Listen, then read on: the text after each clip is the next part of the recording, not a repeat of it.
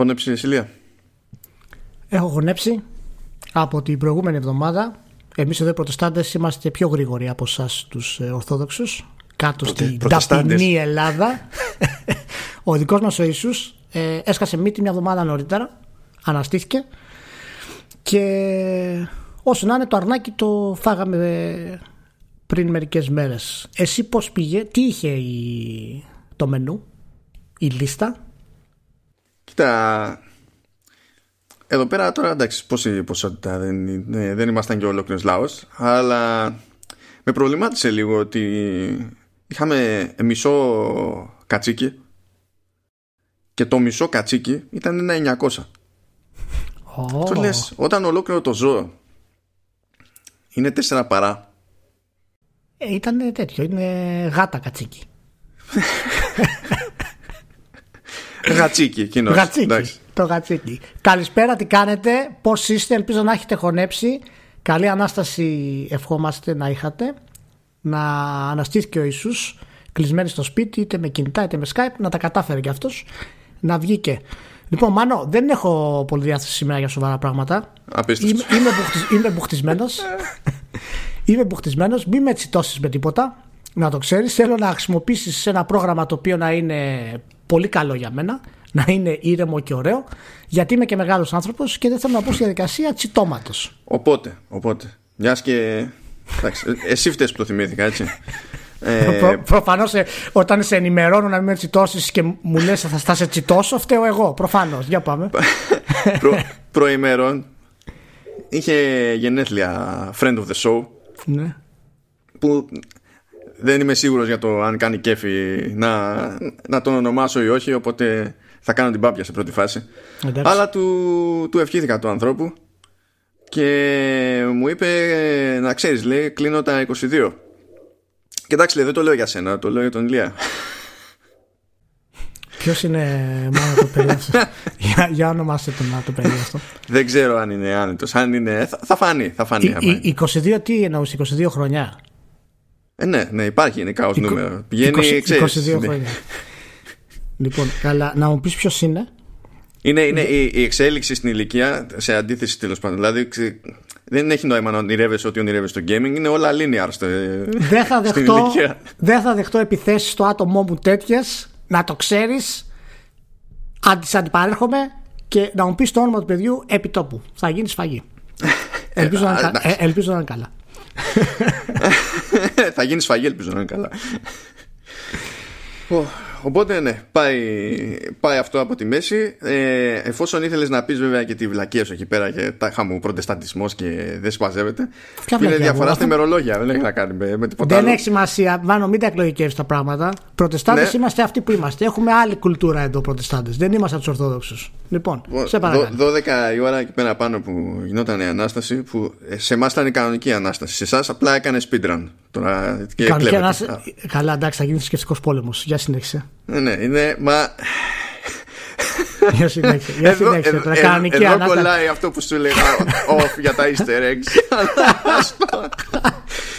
λοιπόν, τον ακούτε με προκαλεί, έτσι; Ναι. για θρησκευτικό πόλεμο. Τον ακούτε με προκαλεί. Λοιπόν, για συνέχισε. Λες, ναι, εκεί πέρα λέμε και ευχόμαστε μεταξύ μας. Κάνουμε, δείχνουμε. Σε κάποια φάση βαράει κάτι στο inbox. Κοιτάζω. Είχε έρθει 12 η ώρα ακριβώς. Και ήταν ανακοίνωση για υπερπέχνητο που λέγεται Pop Simulator. Α, το Pop Simulator, το γνωστό. Και νόμιζα ε... ότι ήταν ε, τρολιά. ε, οπότε μπήκα στη διαδικασία να διαβάσω το, το δελτίο ε, και συνειδητοποίησα σε εκείνη τη φάση ότι δεν είναι καθόλου τρολιά και λέει κιόλας ότι θα επιχειρήσει να ξεχωρίσει ε, με, με ρεαλιστική προσέγγιση στο, στο simulation. Με ρεαλιστική προσέγγιση στο simulation. και okay. δεν ήξερα πώ θα το εκλάβω και είναι αυτό, αλλά ναι, τέλος πάντων. Okay. Simulation. Ρεαλιστική προσέγγιση στο simulation. Εντάξει. Πολύ ωραία. Πολύ ωραία. Τώρα θα σε αφήσω να ανθίσεις. Λοιπόν, ευχαριστώ. Θέλω να πω πριν ξεκινήσουμε το πιο σημαντικό θέμα της συζήτησής μας είναι αυτό που θα πω μόλις τώρα. το οποίο είναι ότι αύριο ανεβαίνει στο Netflix το The Last Dance. Λοιπόν, μάλλον α, θέλω, α, θέλω... Συγγνώμη, συγγνώμη, για να συντονιστούμε. Ναι. Λοιπόν, ναι. παιδιά, γράφουμε Κυριακή του Πάσχα του κανονικού, όχι αυτού στην Νορβηγία. Γαμώτο. Ναι, οκ, okay, συνέχισε. ναι, 19η Απριλίου. Οπότε όταν λέει αύριο, εννοεί Δευτέρα που θα έχει ήδη περάσει όταν θα το ακούτε αυτό. Οπότε τέλος πάντων. Δε, Δευτέρα του Πάσχα. Δευτέρα του Πάσχα. Ναι, ναι. Λοιπόν, εσείς το ακούτε Τρίτη του Πάσχα. Τρίτη της Δευτέρας. Λοιπόν, λοιπόν, ανεβαίνει παιδιά το The Last Dance στο Netflix. Το The Last Dance είναι το ντοκιμάντερ του, του ESPN σε συνεργασία με το Netflix για να παρουσιάσει τελευταία χρονιά των Chicago Bulls και του Michael Jordan όταν κάνουν το δεύτερο 3-pit. Λοιπόν, είναι πολύ σημαντικό να το δείτε αυτό το ντοκιμάντερ και προσέξτε μη δεν το δείτε και πραγματικά όποιος ε, δεν το δει θέλω να γράψει σχόλιο και να μου πει γιατί δεν το είδε. Λοιπόν, είναι πάρα πολύ σημαντικό γιατί οι Chicago Bulls είναι από τις σημαντικότερες ομάδες που έχουν υπάρξει στην ιστορία του αθλητισμού. Και είναι πολύ σημαντικό γιατί αυτές οι ομάδες που, κάνουν, που καταφέρουν επιτεύγματα σύλληπτα μας επηρεάζουν στην καθημερινότητά μας όσο το καταλαβαίνουμε κιόλας και γενικότερα τη ζωή μας. Και πολύ πιο συγκεκριμένο για να δείτε την ψυχοσύνθεση ενός ανθρώπου, του Michael Jordan, που μπορεί να τα λέμε όλα αυτά τα χρόνια Τώρα, μάλλον σίγουρα θα τα έχεις ακούσει και εσύ, αλλά ξέρω ότι δεν είσαι φανατικός του, του μπάσκετ. Αλλά σίγουρα θα έχεις ακούσει για τη ψύχωση του Μάικλ Τζόρνταν, για το, την ανταγωνιστικότητα και όλα τα συναφή. Ε, θα τα δούμε για πρώτη φορά με εικόνες και λεπτομέρειες που δεν έχουν ξαναβγεί ποτέ. Γιατί είχε δοθεί το OK να υπάρξει ένα ντοκιμαντέρ να γυριστεί όλη τη χρονιά, να είναι στα αποδητήρια, στα προσωπικά, στα πάντα των παιχτών αυτών, γιατί ήταν η τελευταία χρονιά που θα ήταν αυτή η ομάδα μαζί. Είχαν δηλώσει δηλαδή ότι δεν πρόκειται να συνεχίσουν μαζί του χρόνου. Ο Φιλ Τζάξον θα έφευγε, ο Τζόρταν είχε πει δεν θα παίξει για κανέναν άλλο προπονητή. Και έτσι όπως ήταν τα πράγματα, κατέληξε να γυριστεί αυτό το ντοκιμαντέρ, το οποίο βγαίνει τώρα μετά από 20 χρόνια σχεδόν. Γιατί ο Τζόρταν δεν έδινε το OK. Είχε δώσει το OK τότε και δεν έδινε το OK μετά. Ναι, είχε δώσει το OK να γυριστεί, αλλά όχι να να πάει να γίνει το τηλεοπτικό. Γιατί ένας από τους φόβους του, εντάξει προ, προφανώς παίζουν και άλλα πράγματα μέσα, ήταν ότι θα βγαίνανε έξω πολύ προσωπικά πράγματα που τον αφορούσαν όσον αφορά με την ψυχοσύνθεσή του κτλ. Και, και γι' αυτό ο Τζόρνταν βγήκε μάλιστα τώρα που βγαίνει το, το ντοκιμαντέρ, το Last Dance και είπε ότι φοβάμαι ότι όπως έχω κάνει λάθος και ότι ανησυχώ για το πόσο ο κόσμος θα με δει πλέον. Γιατί άλλο να έχεις ακούσει για τις φήμες του Τζόρνταν για τον ανταγωνισμό κτλ. Και, και άλλο να τα, τα, τα βλέπεις το πώς είναι μέσα και το πώς συμπεριφερόταν στους παίχτες, ε, πόσους μείωνε κτλ. Ε, οπότε είναι, θα έχει πάρα πολύ ενδιαφέρον να δούμε όλη την ψυχοσύνθεση αυτού του αθλητή καλλιτέχνη, ας πούμε, και πώς επηρέασε όλη αυτή την κατάσταση. Ε, δεν θα συνεχίσω γιατί μπορώ να σας μιλάω για άλλα 40 λεπτά. Και ο αυτό, με, αυτό με κούφανε πάντως ότι ήταν εκεί στα γυρίσματα ε, ε, υπήρχε το ok για το, για το γύρισμα ναι. το ίδιο και Γι, μετά... Γι, ναι γίνεται συχνά αυτό, όχι συχνά εντάξει δεν γίνεται συχνά αλλά πολλές φορές υπάρχουν, υπάρχει πολύς καιρός από όταν βγει όταν γυριστεί ένα ντοκιμαντέρ από όταν βγει μετά γιατί αλλάζουν πολλά πράγματα και υπάρχουν μάλιστα ακόμα λέει και γυρισμένα reels και τα λοιπά τα οποία είναι στο τέτοιο ε, είναι στο, στις αποθήκες και τα λοιπά. Ε, αλλά τέλος πάντων δεν νομίζω αυτό θα είναι το τελικό που θα δούμε και την όλη κατάσταση. Λοιπόν, ε, οπότε ναι, δεν είναι gaming αυτό, sorry. Ε, απλά σε ενημερώνω γιατί είναι καλό βήμα να το πούμε κιόλας και να καταλάβετε γενικότερα και να εμπνευστείτε ε, για το never give up, ας πούμε, και να μην κάνετε πίσω στα πράγματα. Αυτό μάλλον ήθελα να πω. Ευχαριστώ. Τώρα μπορείς να αναλάβεις τα ενία για να μην με τσιτώσεις. Εντάξει. Όμορφα και ωραία λοιπόν θα μείνουμε στο περίπου στο, στο NBA διότι έκανε κονέ η, η λίγα με τη Microsoft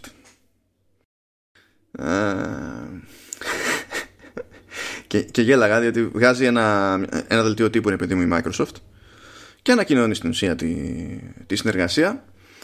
Ε, και έτυχε μετά να πέσω σε ένα άρθρο που ήταν σχόλιο σε, στο θέμα. Και εκεί που τελείωνε το άρθρο λέει ότι ε, υπάρχει και ένα τέλος πάντων έχω και την ηχογράφηση και ένα transcript λέει από μια συνέντευξη που είχα την ευκαιρία να πάρω λέει λόγω ξέρεις, της κίνησης αυτής ε, και τα τέτοιο, μιλήσαμε λέει λίγο με τον Άνταμ Σίλβερ και με τον Σάντια Ναντέλα ήταν αυτοί στο ίδιο κόλ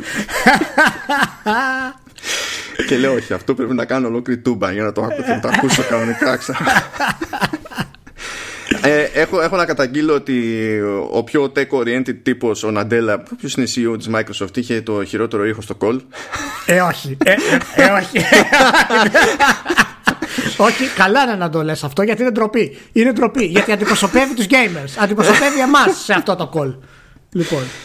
Λοιπόν, ε, πρόκειται για ένα κονέ που δεν είναι πρωτότυπο για τη Microsoft. Ότι έχει κάνει υποτίθεται ανάλογες συμφωνίες πρώτα με τη Real μετά με τη, με τη La Liga στην Ισπανία και αυτό είναι ένα βήμα παραπέρα στην ουσία με την περίπτωση του, του NBA και θέλει έτσι μια κάποια εξήγηση διότι στην ουσία το NBA είναι το προϊόν που είναι τέλος πάντων και συνήθως πηγαίνει και κάνει συμφωνίες με άλλους παρόχους ε, με άλλες πλατφόρμες και, και τα λοιπά. Και κάθε πλατφόρμα μπαίνει στην διαδικασία και παράγει κάποια πράγματα. Ακόμα και αν αυτό έχει να κάνει με ψηφιακές υπηρεσίες και τα λοιπά. Π.χ. ας πούμε έχει τη συνεργασία που έχει με το ESPN, το οποίο ESPN είναι στην Disney.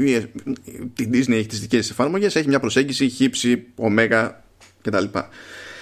Στην ουσία το κομμάτι τώρα όμως αυτό ε, με τα ψηφιακά hooks που υπάρχουν ε, θέλει να το πάρει πάνω της το, ε, η Λίγκα Δηλαδή να είναι κάτι που της ανήκει περισσότερο.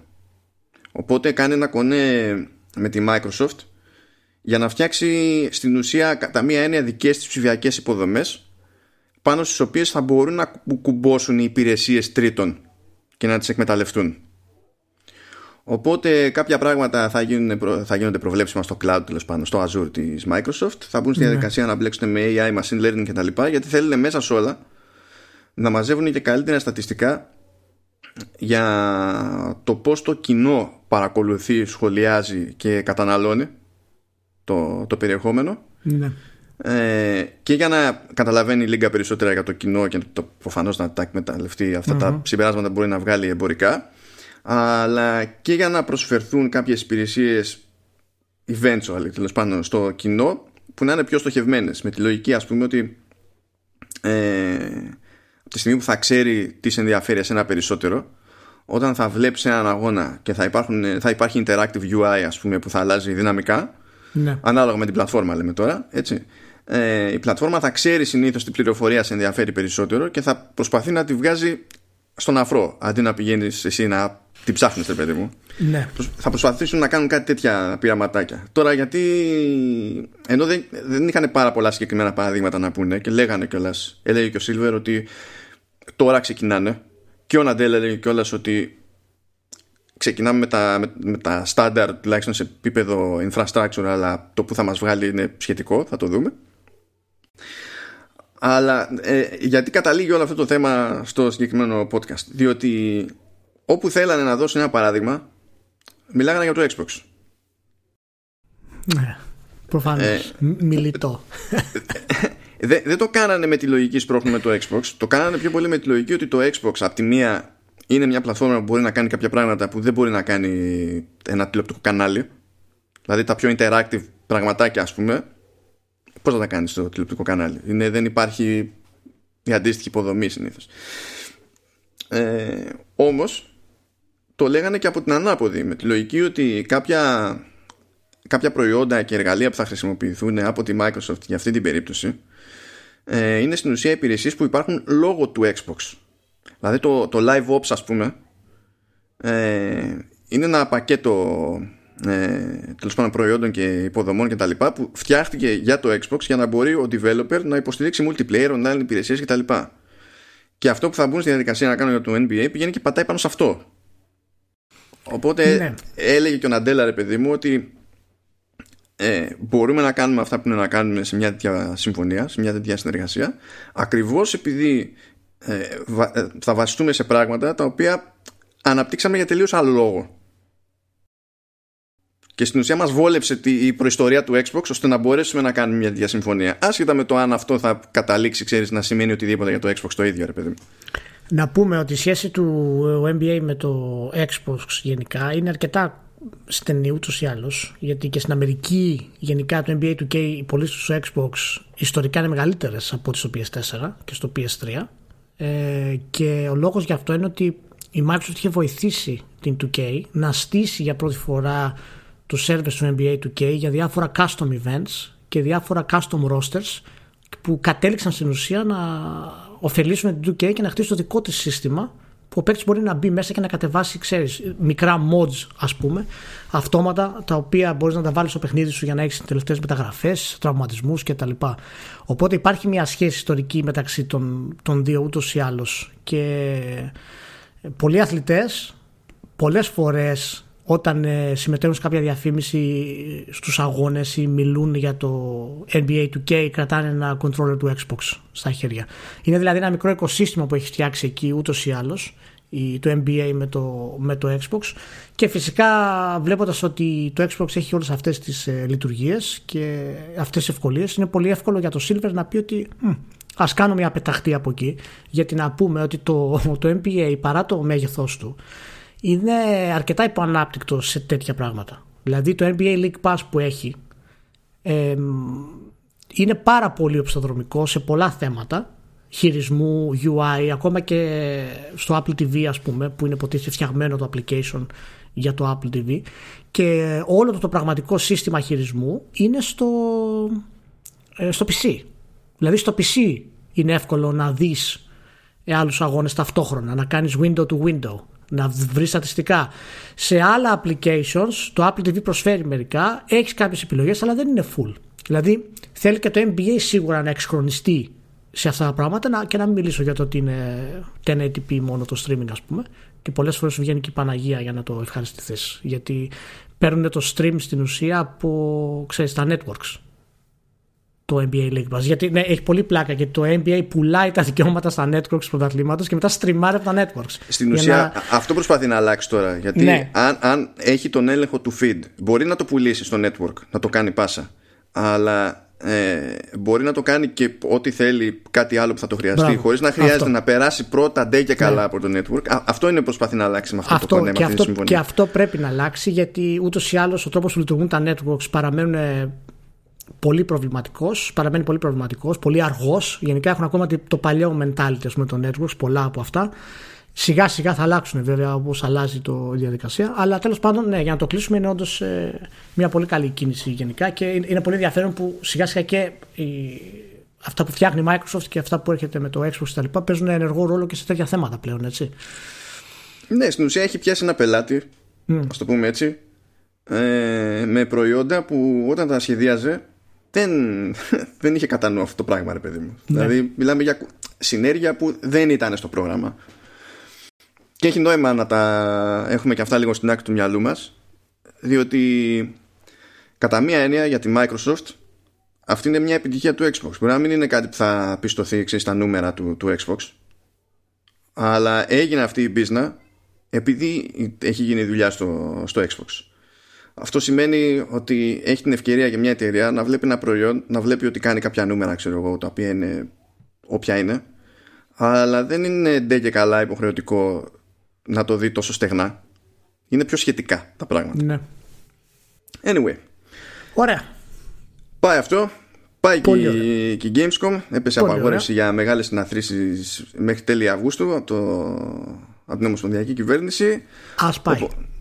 Α, είναι, θα γίνει digital event λέει. Αυτό σημαίνει ότι θα πέσει όλο ακόμη περισσότερο φαντάζομαι στη, στις πλάτες του, του Κίλι. Τη χαρά, τουλάχιστον. τουλάχιστον. Ε, να, να πιάσω θετικά και αρνητικά στην, στην όλη φάση. Θετικό. Θα γλιτώσω καν φράγκο.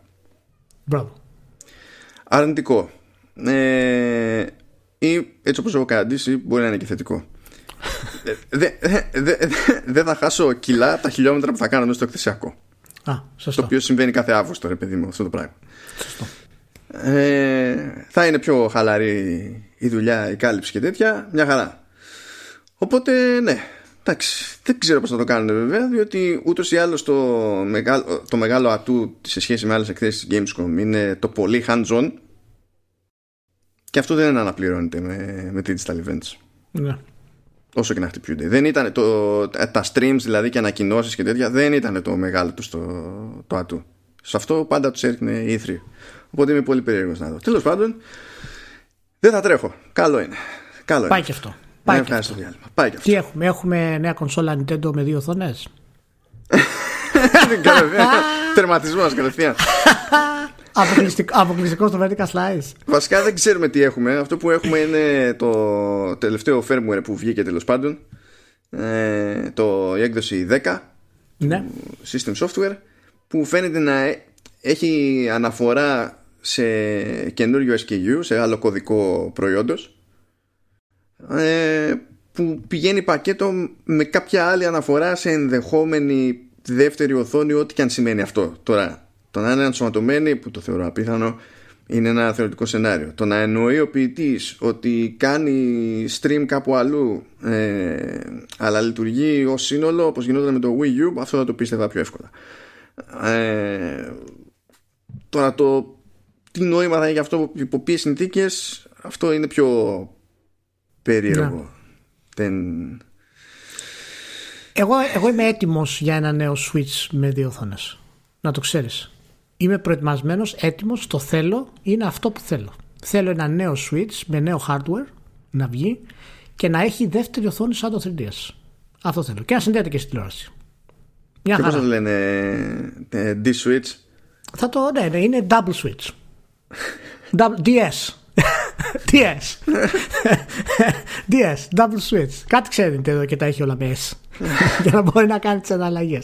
Πραγματικά δεν ξέρω ε, τι να, τι να υποθέσω Διότι το concept με το έχω δεύτερη οθόνη και τρέχω οδηγώ τα pixels δεύτερη οθόνη είναι αυτοκτονικό. Δεν υπάρχει περίπτωση. Δηλαδή δεν, δεν, θα σβήνει απλά. Με τη σκέψη θα τελειώνει η μπαταρία σε αυτό το ενδεχόμενο.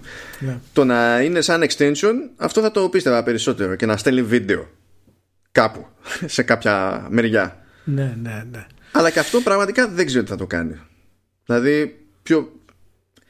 να το κάνει τι για το emulation τίτλων DS και 3DS εφικτό αλλά αλλάζεις hardware για αυτό το λόγο συγκεκριμένα; Όχι ο καταναλωτής η Nintendo, ως Nintendo να πει ότι θέλουμε να κάνουμε αυτό. Ωραία, πάρα πολύ ωραία. Γίνεται με το hardware που έχουμε, όχι ξέρω εγώ. Και να κάνει revision συγκεκριμένα για να πετύχει αυτό μου φαίνεται κουφό. Δεν ξέρω. Πραγματικά δεν ξέρω τι να υποθέσω φαίνεται πολύ, πολύ περίεργο καλά αυτό το mock που μου, μου έχεις στείλει εδώ Καλά, εντάξει, ήταν φοβερό. Ωραία. Πού άλλο, πού πάμε τώρα, μετά από την αποκάλυψη αυτή; Ε, ας μείνουμε στα κονσολικά. Α, ωραία. Ε, έχει συγκλονιστεί ο κόσμος Λέα γιατί λέει ότι σύμφωνα με φήμες και παύλα πηγές του Bloomberg ε, θα είναι μικρότερη η αρχική παραγωγή PS5 σχέση με την αρχική παραγωγή για PS4 και φαντάζομαι ήρθε το τέλος. Δηλαδή παίζει ο κορονοϊός να επηρεάσει και το PS4 και το PS5. Βασικά, βασικά όχι. Ο κατασκευαστικός τομέας δεν έχει αυτό το πρόβλημα. Δεν είναι. Αλλά ε, για κάποιο λόγο ε, πολλοί νομίζουν ότι αυτό είναι το θέμα. Ότι είναι ο κορονοϊός στην προκειμένη. Ο κορονοϊός θα βαρέσει πιο πολύ το software, θα βαρέσει τόσο πολύ το hardware. Α, αλλά το λογικό είναι ότι όπως έχουμε πει και άλλες φορές κανένας από τους δύο συγκεκριμένους τέλος πάντων ας το πούμε μεγάλους δηλαδή Microsoft Sony δεν έχει πει ότι υπολογίζει ότι θα γίνει γρήγορα η μετάβαση του, του κοινού από τη μία φουρνιά στην άλλη τι, ε, όχι απλά δεν το έχει πει συνήθως λέει το ανάποδο ότι περιμένουν να γίνει πιο αργά, πιο ήρεμα τέλος πάντων και ότι θα πάρει, θα πάρει χρόνο. Όταν, το, όταν συμβαίνει αυτό το πράγμα και εφόσον περιμένουμε όλοι, θεωρούμε αυτονόητο ότι θα ανέβουν οι τιμές, ε, είναι δυνατόν η υψηλότερη τιμή να μην επηρεάσει τη ζήτηση και με βάση τη ζήτηση που υπολογίζουν να μην επηρεάσει την προσφορά. Δεν καταλαβαίνω. Δηλαδή το Bloomberg έκανε εντάξει, έχει πηγές από το κατασκευαστικό, καλά έκανε, το ανέφερε αυτό το πράγμα. Αλλά για, δεν καταλαβαίνω γιατί προσπαθούν να, να ζυγίσουν του στυλ τι σημαίνει αυτό για τη, για τη Sony και θα είναι προβληματική η κυκλοφορία και δεν θα φτάνουν τα κομμάτια, δεν θα φτάνουν κομμάτια. Θα βγει, ξέρω εγώ, θα κάνει 5-50 δολάρια που ξέρεις τι θα σημαίνει αυτό σε ευρώ. Ε, και το πρόβλημά τους θα είναι ότι αντί για, ξέρω εγώ, 7 εκατομμύρια θα έχει φτιάξει 5. Ναι. Ε, εντάξει, κοίτα, όταν δεν έχεις ε, ειδησιογραφία γενικά ιδιαίτερη, ε, αναγκάζεις και ασχολείσαι με διάφορα τέτοια θέματα. Εντάξει, είναι λίγο κάπως έχει μια συζητησούλα με την έννοια ότι εγώ δεν καταλαβαίνω ας πούμε, γιατί η Microsoft να θέλει να, να κάνει αργά τη μετάβαση. Π.χ. Δεν βρίσκω κάποιο ιδιαίτερο λόγο. Ε, ίσα ίσα που για μένα θα έπρεπε να το κάνει πολύ πιο γρήγορα. Αλλά απ' την άλλη, επειδή ακριβώς μάλλον φαίνεται ότι πάει και σε διαφορετικό πλάνο με το Game Pass και τα λοιπά, μπορεί απαραίτητα ξέρεις, να έχεις στηρίξει το λανσάρισμά της πάνω στο Game Pass. Δηλαδή να το μεγαλώσει αρκετά και μόλις φτάσει στο σημείο που θέλει να σκάσει και τη μετάβαση στην επόμενη κονσόλα. Το PS5 από την άλλη, ξέρεις, είναι το κλασικό του κάθεται και περιμένει στην ουσία. Τι περιμένει δεν ξέρουμε. Δεν έχουμε δει την κονσόλα, έχουμε δει το χειριστήριο, οκ, έχουμε δει κάποια τεχνικά χαρακτηριστικά, ε, δεδομένη και της παραγωγής και του κορονοϊού το να πει κάποιος ότι θα έχω κάποιο πρόβλημα όσο και αν θέλει να το διαστρεβλώσει για να σημαίνει κάτι δεν είναι παράλογο ας πούμε. Εδώ και το Last of Us σταμάτησε για λογιστικούς λόγους. Δεν μπορούν να προσφέρουν την εμπειρία που θέλουν. Λοιπόν, ναι μπορείς να, το, μπορείς να το πεις όπως θέλεις. Αυτό δεν έχει να κάνει. Μπορείς να πεις όπως θέλεις. Μπορείς να πεις ότι ναι, για λόγους που δεν τους προβλέψαμε η εμπειρία του καταναλωτή στα εμπορικά καταστήματα δεν θα είναι ίδια λόγω της κατάστασης και άρα το PlayStation 5 θα έχει ε, πολύ μικρό αρχικό στόκ. Πώς φτιάξω χίλια τέτοια. Οπότε ναι, από την έννοια όντως δεν έχει κάποιο ιδιαίτερο νόημα. Εγώ συνεχίζω να έχω γενικά ανησυχίες για το PS5 διάφορες. Το έχουμε ξαναπεί χίλιες φορές. Δεν μου αρέσει αυτή η προσέγγιση της, ε, της Sony, αυτή η σιωπή γενικότερα και για μένα κρύβει περισσότερο κάποια ανησυχία για κάποια προβλήματα σε κάποια θέματα παρά ε, κάποια στρατηγική πλέον. Για μένα πλέον για μια κονσόλα που υποτίθεται θα έπρεπε να βγει στο τέλος του χρόνου ε, θα πρέπει τουλάχιστον να είχαμε δει το, το σχέδιο. Μπορεί να σφίγγονται και στη, να έχουν, ε, που εκεί θα τους έχει επηρεάσει σίγουρα θα τους έχει επηρεάσει την παραγωγή του software ναι και ωραία και το δείχνουν ξέρω εγώ άμα δεν έχουν κάτι συγκεκριμένο να τάξουν μετά στο εξής παιχνίδι ναι. και τους το έχει χαλάσει αυτό, ε, θα προσπαθήσουν ξέρεις, να τσιτώσουν τα υπόλοιπα. Πάντως για αυτό που λες για, το, για την ταχύτητα της μετάβασης, δεν νομίζω ότι ξεκινάει είτε ο ένας το άλλος και λέει ότι «Χα, καλή φάση θα ήταν στη, στη νέα γενιά να το πάμε λαού λαού». Νομίζω ότι απλά κάνανε τέτοιο... εφόσον κάνανε τις επιλογές που κάνανε για το hardware που αυτό πηγαίνει πακέτο με κάποια τιμολόγηση χ ότι δεν θα ήταν λογικό να περιμένουν ότι θα γίνει με την κλασική ας το πούμε ταχύτητα η μετάβαση του κόσμου. Δεν νομίζω ότι είναι απλός ρεαλισμός αυτό το, να, να θεωρούν ότι θα γίνει Κοίτα, πιο αν είναι, καθαρά, αν είναι καθαρά θέμα τιμολόγησης και τελικού κόστου καταναλωτή και αυτό ξέρουν ότι θα κάνει την αγορά πιο διστακτική αρχικά εντάξει δεν το θεωρώ παράλογο ε, σαν στρατηγική. Απλά ξέρεις το να στηρίζεις όλη σου την καθυστέρηση σε κάτι τέτοιο μου φαίνεται λίγο, λίγο περίεργο. Αλλά απ' την άλλη σου λέω μέσα στον όλο χαμό που γίνεται η κατάσταση αυτή και δεδομένου ότι θα υπάρξουν προβλήματα στο software ούτως ή άλλως. Ε, ξέρεις, γίνεται ένας συνδυασμός και μπορεί και η τεχνική η, η, η τεχνητή αυτού για πούμε, stock κατάσταση του PS5 που φημολογείται ε, να είναι η προϊόν ας πούμε της, ε, της επιλογής της Sony δεν είναι η πρώτη φορά που γίνεται. Η Nintendo το έχει κάνει αρκετές φορές στη, στην ιστορία της. Και εντάξει, είναι παλιά σχολή βέβαια αυτή, ξέρεις. Δεν mm. την κάνουμε συχνά πλέον από το PS3 και μετά, αλλά τέλος πάντων συνηθίζεται. Ε, να κρατάς δηλαδή την αγορά διψασμένη για να μπορέσεις να τη φουλάρεις με κάποιο AAA κτλ. Αλλά ξέρω εγώ τώρα, για μένα όλα αυτά έχουν περισσότερο νόημα να τα κάνει η Microsoft, όχι η Sony. Δεν ξέρω.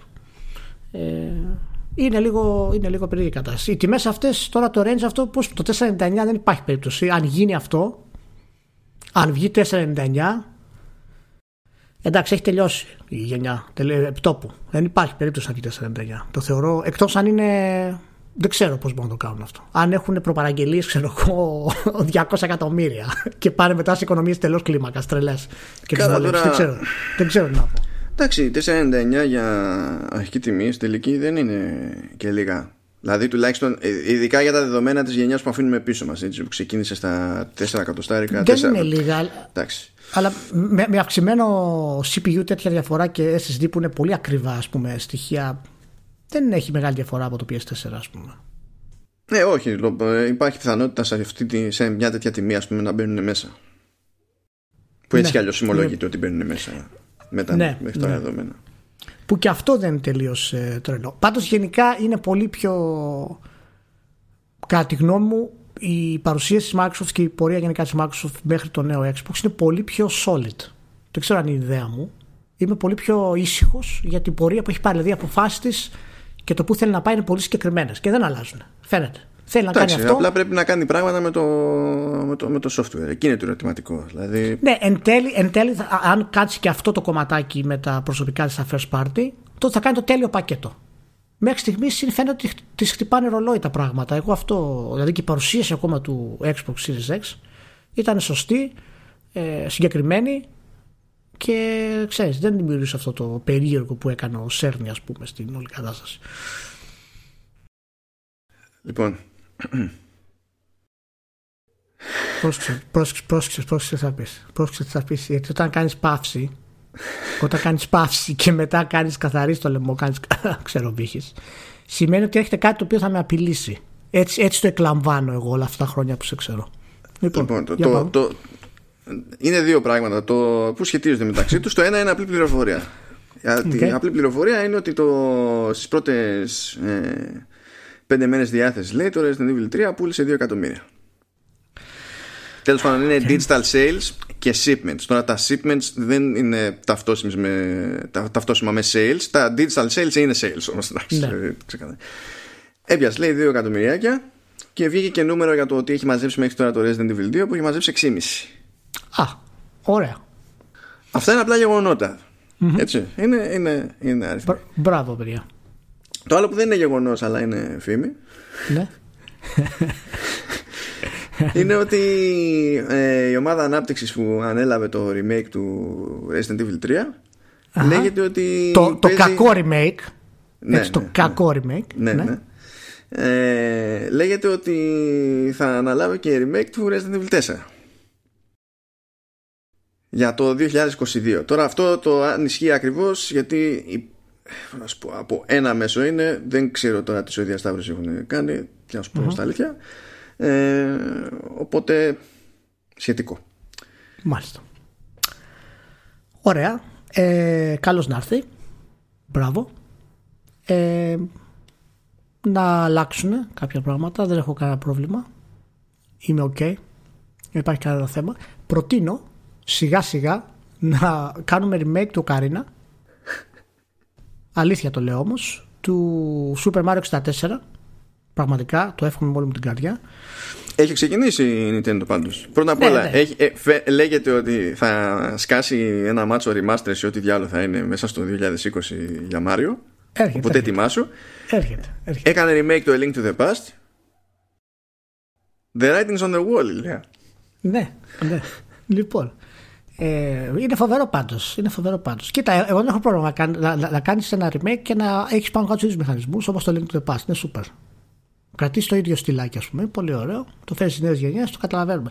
Τι θα, τι θα κάνω στο Resident Evil 4, μάλλον που θα έρθει η remake; Ε, κοίτα, σύμφωνα με τις πληροφορίες που τέλος πάντων. Πληροφορίες, σύμφωνα με τη φημολογία. Ναι. Ε, έχουν πάρει το ok προς αυτό, λέει, από τον Μικάμι από τον οποίο ζήτησαν λέει να είναι lead. Ε, αλλά; αλλά αρνήθηκε. Α μάλιστα. Ωστόσο, ωστόσο λέει τέλος πάντων ε, δέχτηκε να λειτουργήσει συμβουλευτικά. Συμβουλευτικά. Μπράβο. ξέρετε τι κάνει ο Μικάμι Μάνο.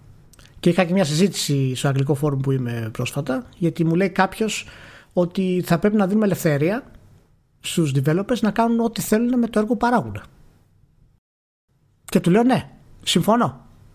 Ποιος είναι αυτός που έχει φτιάξει το Final Fantasy 7 και είναι στην ομάδα αυτή τη στιγμή, Πού είναι ο Σαγκακούτσι. Πού είναι ο Μικάμι στην προκειμένη περίπτωση για να μπορέσει να φτιάξει το remake; Άμα έρθει ο Μικάμι και μου πει, Εγώ μεγάλο θέλω να φτιάξω το Resident Evil 4 remake και πήρα λεφτά από την Capcom να το κάνω. Θα του πω μεγάλο, δεν μπορώ να σου πω τίποτα. Είναι δική δημιουργία σου. Κάνεις ό,τι γουστάρεις. Βάλε και ξέρω, cheerleaders μέσα. Δεν ξέρω τι να σου πω. Δηλαδή, κάνω ό,τι γουστάρεις. Ε, αλλά κανένας από αυτούς τους μεγάλους σχεδιαστέ δεν έχουν γυρίσει μέχρι τώρα να κάνουν αυτό το πράγμα. Κανένας. Ακόμα και το, το Shadow of the Colossus. εντάξει, αυτό είναι λίγο απίθανο βέβαια, γιατί έτσι όπως λειτουργεί η αγορά σε αυτές τις περιπτώσεις και το τι σημαίνει το να φύγει κάποιος. Ε, το να γυρίσει για κάτι τέτοιο δεν είναι εντάξει καλή φάση όχι, το σκεφτήκαμε να το κάνουμε. Εάν, εάν θέλει κάποιος να χρησιμοποιήσει το επιχείρημα περί καλλιτεχνών και ότι είναι έργο τους, ε, θα πρέπει ο καλλιτέχνης να είναι παρόν στο έργο του. Αλλιώς δεν ισχύει το επιχείρημα. Ισχύει το IP. Ότι ποιος, σε ποιον ανήκει το IP ανήκει αυτός. Τελείωσε. Πώς είναι τώρα το Blade Runner π.χ., σε ποιον ανήκει το IP. Αυτός το έλεγε δηλαδή ο άλλος ως επιχείρημα για το ότι με βάση αυτό το σκεπτικό. Με βάση αυτό τα remake. τους ανήκει μπορούν να το κάνουν ό,τι θέλουν. Ναι, ναι και ότι. Εντάξει, τεχνικώ ισχύει. Άμα σου ανήκει. Ακριβώς. Ακριβώς. Ισχύει. Απλά μου είπε ότι ξέρεις και οι καλλιτέχνες μπορούν να το κάνουν ό,τι θέλουν και θα πρέπει να δίνουν ελευθερία στους developers. Και του λέω ότι ναι, φυσικά και τη δίνω στους developers που το έχουν φτιάξει το παιχνίδι, αλλά δεν υπάρχει κανένας από αυτούς που έφτιαξαν αυτά τα remake που ήταν στα original. Δηλαδή, είναι ένα επιχείρημα το οποίο πέφτει flat για αυτό το πράγμα. Προφανώς σε αυτόν στο οποίο ανήκει το IP, όπως είπαμε, θέλει κάποιος να κάνει το Blade Runner και να βάλει μέσα Star Wars χαρακτήρες, μπορεί να το κάνει. δεν ξέρω, δηλαδή, άμα σου ανήκουν και τα δύο IP, μπορεί να κάνεις ό,τι κουστάρει. Προφανώς. Και δεν χρειάζεται να ρωτήσεις κανέναν. Και αυτό γίνεται τώρα με τα remake. Και προσπάθησε να φέρει το Mikami πίσω για προφανείς λόγους. Ε, ναι. Έτσι. Δεν χρειάζεται να το αναλύσουμε δηλαδή. Αλλά εντάξει, είναι Εντάξει, μην μπούμε πάλι στη διαδικασία με τα remakes, αλλά.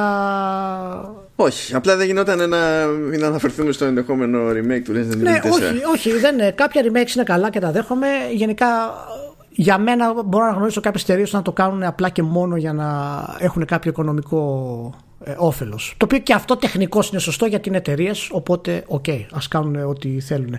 Μηχανικά, ε, πραγματικά δεν ξέρω τι εννοούν να βελτιώσουν το Resident Evil 4 προσωπικά, γιατί εάν κυκλοφορήσουν ένα remake στο οποίο δεν μπορείς να πυροβολήσεις ενώ περπατάς το 2022 και εδώ σε όλους θα του βάλουν 9. Ε, Όχι, εντάξει, και στα, και στα μέχρι τώρα remakes μπορείς να περπατάς. Αργά, άρα, αλλά μπορείς να περπατάς. Μπράβο, ναι. Άρα το remake θα κάνουν θεωρητικά, τώρα εικάζουμε, έτσι, τουλάχιστον σε αυτούς τους μηχανισμούς που είναι ο βασικός μηχανισμός του Resident Evil 4, θα αλλάξει. Θα πρέπει να το κάνουν διαφορετικό στην ουσία. Οπότε το τι μπορούν να κάνουν μετά και να το κάνουν action ολοκληρωτικά, γιατί το να το κάνεις λίγο πιο γρήγορο το Resident Evil 2 ας πούμε, και το 3 έχει χώρο. Με το Resident Evil 4 να το κάνεις πιο γρήγορο, μετά γίνει σε action. Δεν ξέρω ποια είναι η γνώμη σου πάνω σε αυτό το κομματάκι. Εγώ έτσι, έτσι μου φαίνεται. Ναι, εντάξει, καλά. Είναι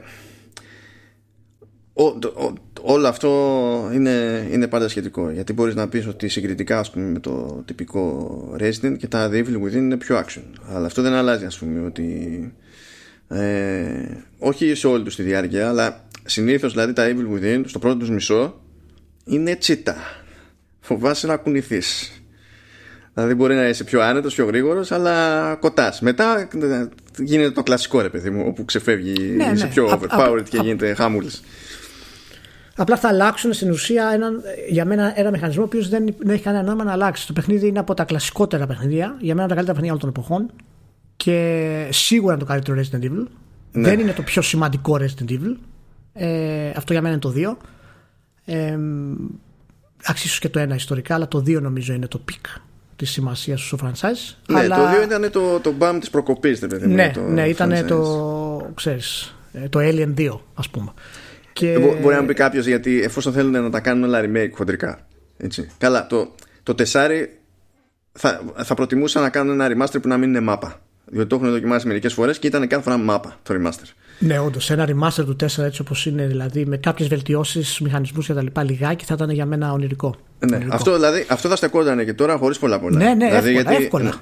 Ε, αν θέλανε να κάνουν κάποιο κλασικό 3D, 3D τέλος πάντων remake, ας κάνουν το remake το Code Veronica. Που εκεί πέρα έχεις και πράγματα να φτιάξεις, γιατί σε κάποια πράγματα, σε κάποια ναι, σημεία δηλαδή, είναι πιο broken.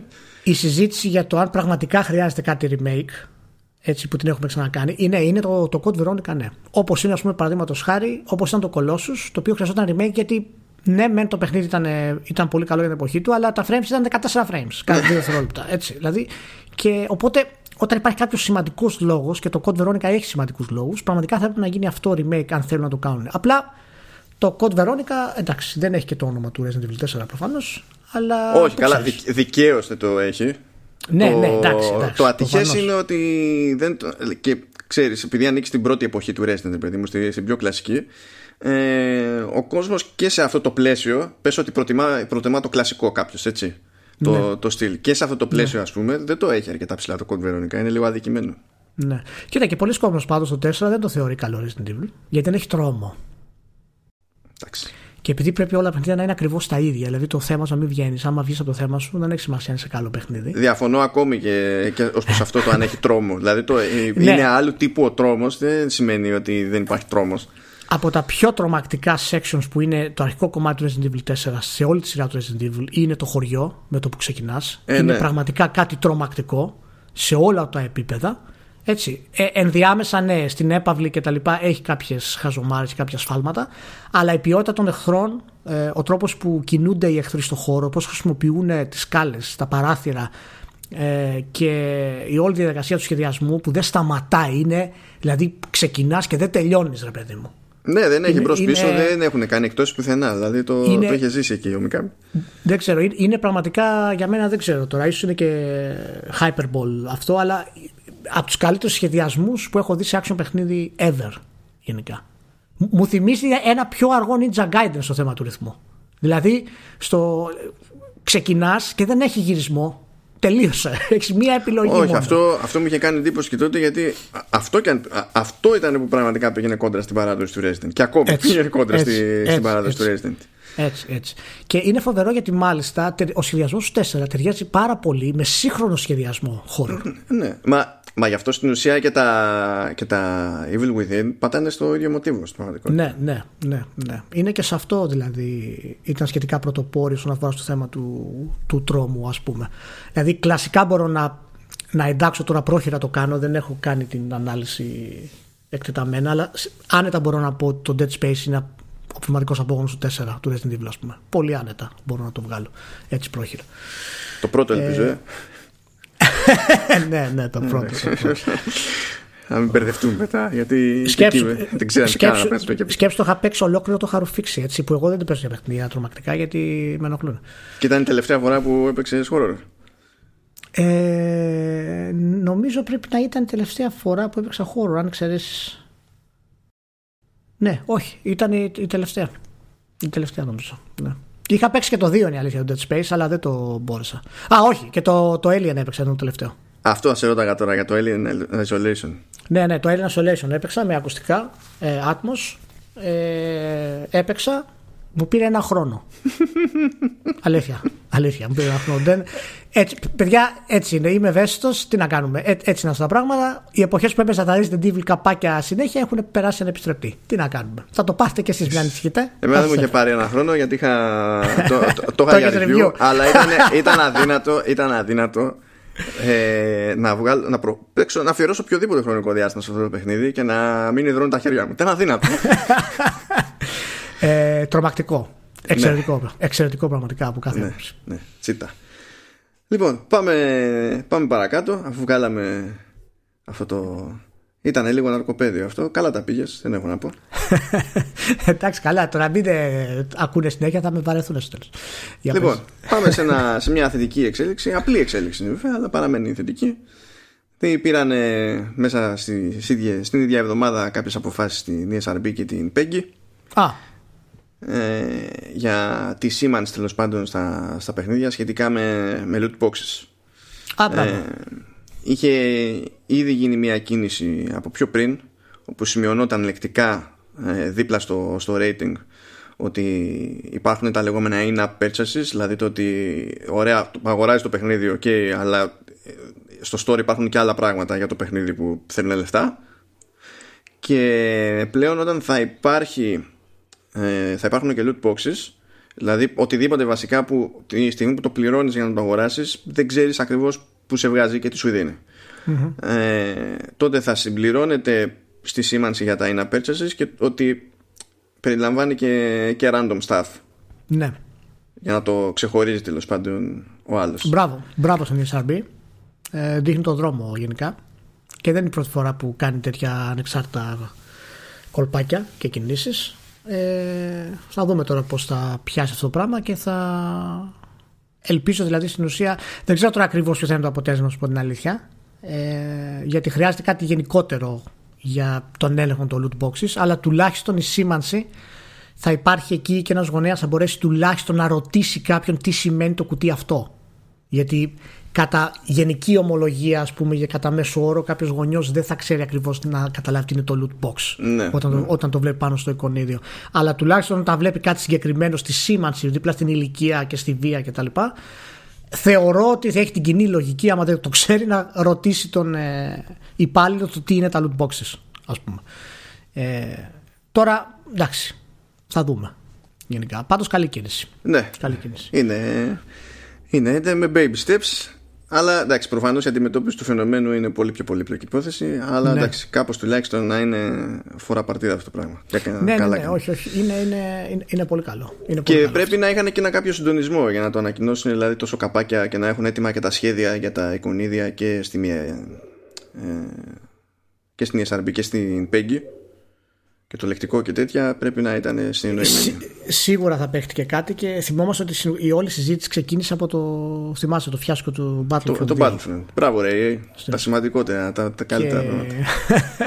το οποίο πραγματικά η περίοδος εκείνη παραμένει μια πολύ περίεργη περίοδος για τη βιομηχανία μας, για την κυκλοφορία του Battlefront 2.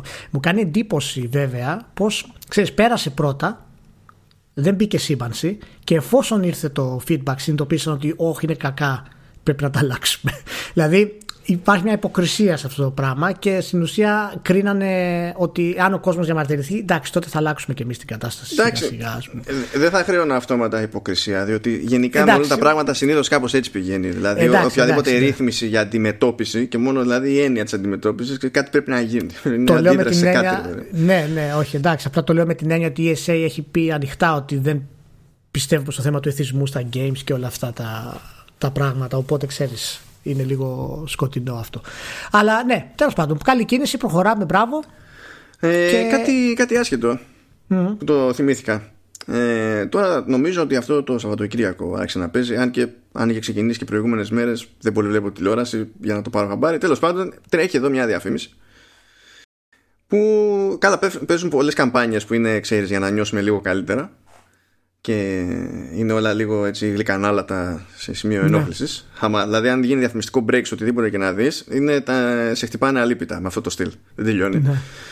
Ε, και τέλος πάντων μπαίνει στην εργασία και λέει ξέρεις τι θα θυμόμαστε μετά από αυτή την ιστορία όταν ξεμπερδέψουμε και τέτοια και λέει θα, θα λέμε ότι θυμάσαι τότε που ήμασταν όλοι μαζί είχαμε μείνει όλοι μέσα και είχαμε διαβάσει 8 βιβλία σε μια μέρα αυτό πρόσεξε το, το λέει πρώτα απ' όλα το λέει ως ένα ελεστικό ενδεχόμενο ξεκινά, α, δεν- αλλά το, θα το καταπιούμε αυτό άστο και το λέει με έναν τρόπο, ξέρεις, ρομαντικό ρε παιδί μου. Του στείλει ότι είχαμε το περιθώριο να κάνουμε αυτό το πράγμα. Και το συνεχίζει, ξέρεις. Θυμάσαι τότε που καθίσαμε όλοι μαζί και είδαμε 20 επεισόδια σειράς απανωτά. Άλλο ένα πράγμα που δεν, που δεν μπορεί να λειτουργεί. Λοιπόν, Πρόσεξε, α- αυτά τα φαντάζεσαι σαν διαδικασία. Κάθομαι και προσπαθώ να διαβάσω 8 βιβλία σε μια μέρα. Ή κάθομαι και προσπαθώ να δω 20 επεισόδια από οτιδήποτε ε, σε μια μέρα Ναι. και είναι ε, ε, παρουσιάζοντας αυτό το, το spot ξέρεις, με- είναι θετική φόρτιση τελείως. ούτε μία αναφορά σε game το gaming δεν υπάρχει στη ζωή Ε, ειδικά όταν είμαστε κλεισμένοι μέσα και είμαστε παρέα και θέλουμε να ξυλαμπικάρουμε είμαστε σε αυτό το στάδιο ακόμη σαν, σαν χώρα δεν μπορούμε να τα αναφέρουμε αυτά τα πράγματα για κανένα λόγο δεν πάει το μυαλό είναι, Ναι, δεν πάει. Δεν πάει. Δεν είναι εντάξει. Τίποτα, απλά ήθελα να το πω αυτό γιατί με καλά, ενόχλησε. έκανες, καλά, έκανες, ναι, εντάξει, σκάει. και το, το, το προχωράμε λοιπόν. Εκεί πέρα ε, να κάνουμε μια επίσης έτσι γρήγορη ξεπέτα τι έβγαλε ε, οικονομικά αποτελέσματα για τη χρήση του 19 η Paradox. Δεν θα ενοχληθεί καθένα, κανένας με νούμερα. Έχω εδώ πέρα το, το PDF που δυστυχώς για τον την κεφαλό μου τέλος πάντων είναι σε κορώνες αυτό δημιουργεί κάποια προβλήματα αλλά τέλος πάντων Δεν πειράζει, εγώ τις καταλαβαίνω τις κορώνες. Κορώνες έχουμε. Εντάξει, χον- χοντρικά ό,τι νούμερο εδώ πέρα είναι δια 10, πες, δια 9, Ναι, κάτι ναι, τέτοιο ναι, και κάτι, βγαίνει, αλλά... 9,81 βασικά. Ωραία, αυτό. Anyway, δε- δε- δεν θα πω καν στη διαδικασία από νούμερα, ε, απλά πήγε λίγο καλύτερα από ό,τι πέρυσι, προς το, στο συν είναι όλα, δεν έχει πρόβλημα η Paradox, έχει βρει εκεί πέρα το, το ζύγι της, είναι καλύτερη και τα λοιπά, πάρα πολύ α- ωραία, Μια μπράβο. χαρά. Α- α- αγαπημένη εταιρεία στο μεγαλύτερο της κομμάτι, όχι στα microtransactions και στα υπόλοιπα κολπάκια που κάνει, αλλά εντάξει. Όχι στα, όχι στα micro, στα, στα DLC εννοώ. Έχει όμως loot boxes. Ναι. Όχι, δεν έχει loot boxes. Εμ, εμ, εμ. Έτσι, έτσι. Γι' αυτό είπα, είναι στο 70% καλή. 30% είναι τα DLC. Λοιπόν. Το 70% παραμένει καλή. Και ανεβαίνει, ε. Ναι, ναι, ανεβαίνει. ανεβαίνει. Λοιπόν, ε, είχε εδώ κατά και κάποια projections τέλος πάντων για τα έτη που έρχονται για 2021 και 2022 αλλά έχει εδώ πέρα το, το τζίρο ανά γεωγραφική περιοχή. Έχει ποσοστά για 18-19 και έχει προβλέψεις για το υπόλοιπο. Δεν θα ασχοληθώ με τις προβλέψεις. Θα πιάσω συγκεκριμένα το 19. Ε, ποια αγορά θεωρείς ότι θα ήταν ε, πρώτη Να σου πω πως τις έχει χωρισμένες τουλάχιστον για να ξέρεις τι λες ε, Είναι ε, Βόρειος Αμερική, Λατινική Αμερική ε, Ασία και Ειρηνικός Έτσι όπως το έχουν βαφτισμένο Ναι. Και το κλασικό MEA που είναι Ευρώπη, Μέση Ανατολή και Αφρική Okay. Ποιος πιστεύεις ότι έχει τη μεγαλύτερη συνεισφορά στο τζίρο; Ποια περιοχή; Που θα ποντάρεστε παιδί μου Ευρώπη. Ευρώπη. Η Ευρώπη λοιπόν είναι τρίτη. Ε, όχι. Ε, όχι. Να τσεκάρουν τα νούμερα τους. να τσεκάρουν τα νούμερα τους. Ποιος την έχει; Λοιπόν, ξεκινήσω από την ανάποδη. Ε, τέταρτη περιοχή είναι η Λατινική Αμερική με 4%. Δεν τους ενδιαφέρει Οκ. η στρατηγική. Εντάξει. Εντάξει, Καθόλου. λογικό. Δεν, δεν τους ενδιαφέρει να κατακτήσουν το, τον κόσμο. Ναι. Ε, Ε, ε, δεν πούνε με, με τις Λατίνες που δεν, μπακ- δεν κατακτάς τίποτα. Για συνέ- Για συνέχιση. Λοιπόν, στην τρίτη θέση με τεράστια διαφορά, στο- ε, σε ποσοστό 23% είναι Ευρώπη, Μέση Ανατολή και Αφρική. Δηλαδή, Οκ, χοντρικά Ευρώπη. Δηλαδή, Εντάξει. φαντάζομαι. Ε, στη δεύτερη θέση, με 26% είναι η Βόρειος Αμερική. Άρα, στην πρώτη θέση είναι Ασία κατ' ουσίαν με 47%. Έλα ρε εσύ τώρα, να σου πω κάτι. Αυτό τώρα είναι καθαρά θέμα του πόσο μεγάλη είναι η αγορά. Δεν γίνεται τώρα οι Ασιάτες, οι Ευρωπαίοι έχουμε τη στρατηγική στο αίμα μας. Δεν γίνεται αυτό το πράγμα που μου λες τώρα. Δεν Φαντάζεσαι, γίνεται. φαντάζεσαι τώρα. φαντα- φα- απλά θέλω να φανταστείς fan club στην Άπα Ανατολή για Crusader Kings. Δεν υπάρχει, μα δεν γίνεται, δεν υπάρχει. δεν υπάρχει. Δεν μπορεί να πιάνουν τα IP αυτά. Απλά είναι θέμα αγοράς, δεν το δέχομαι. δεν θα τρελαθώ, δηλαδή δεν γίνεται.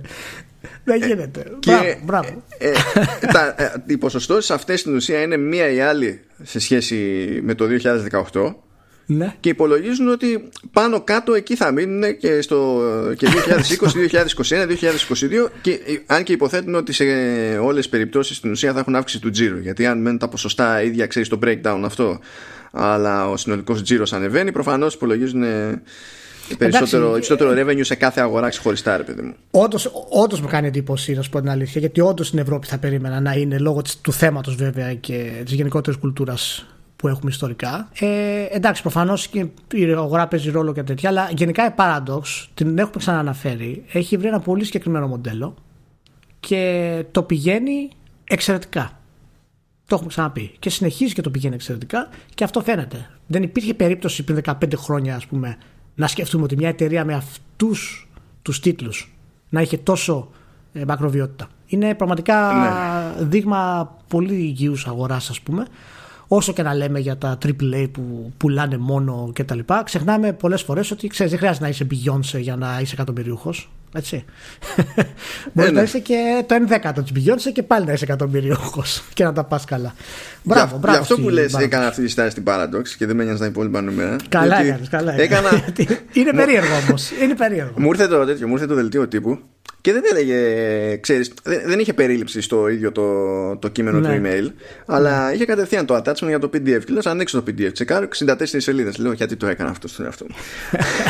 Λέω, ας κόψω κίνηση λίγο στα γρήγορα. Έπεσα εκεί λίγο στα νούμερα. Έχει πάρα πολύ φανφάρα τέλος πάντων γιατί, για τους μετόχους και ό,τι να είναι πολύ κείμενο για ideas. Ναι, Και ναι. πέφτω μετά στα, στα γραφήματα αυτά και λέω για να δούμε τι παίζει εδώ και είδα αυτό με την Ασία και λέω «Απ, δεν μπορεί δεν δεν- δεν μπορεί απλά και έχει Ωραία.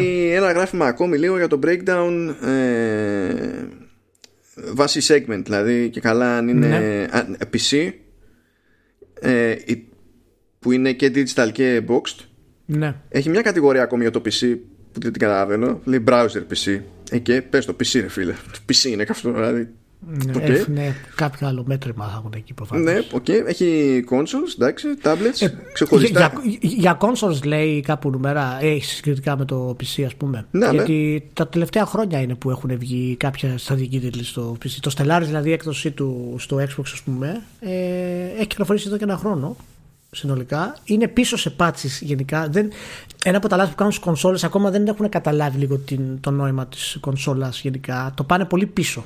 Δηλαδή το, ειδικά το Stellaris ας πούμε μπορεί να είναι patch 7 ας πούμε στο PC και η κονσόλα να παίζει το 4 που να είναι άλλο Ε, παιχνίδι έτσι Θυμάμαι, δεν ξέρω, δεν έχω παρακολουθήσει να σου πω αλήθεια τι κάνουν με patches. Θυμάμαι Ναι. όμως ε, ότι μετά το λαντσάρισμα του Stellaris, που εντάξει, πρώτα είχε βγει μόνο για PC, έτσι, μετά ήρθε η Ναι. έκδοση για κονσόλες.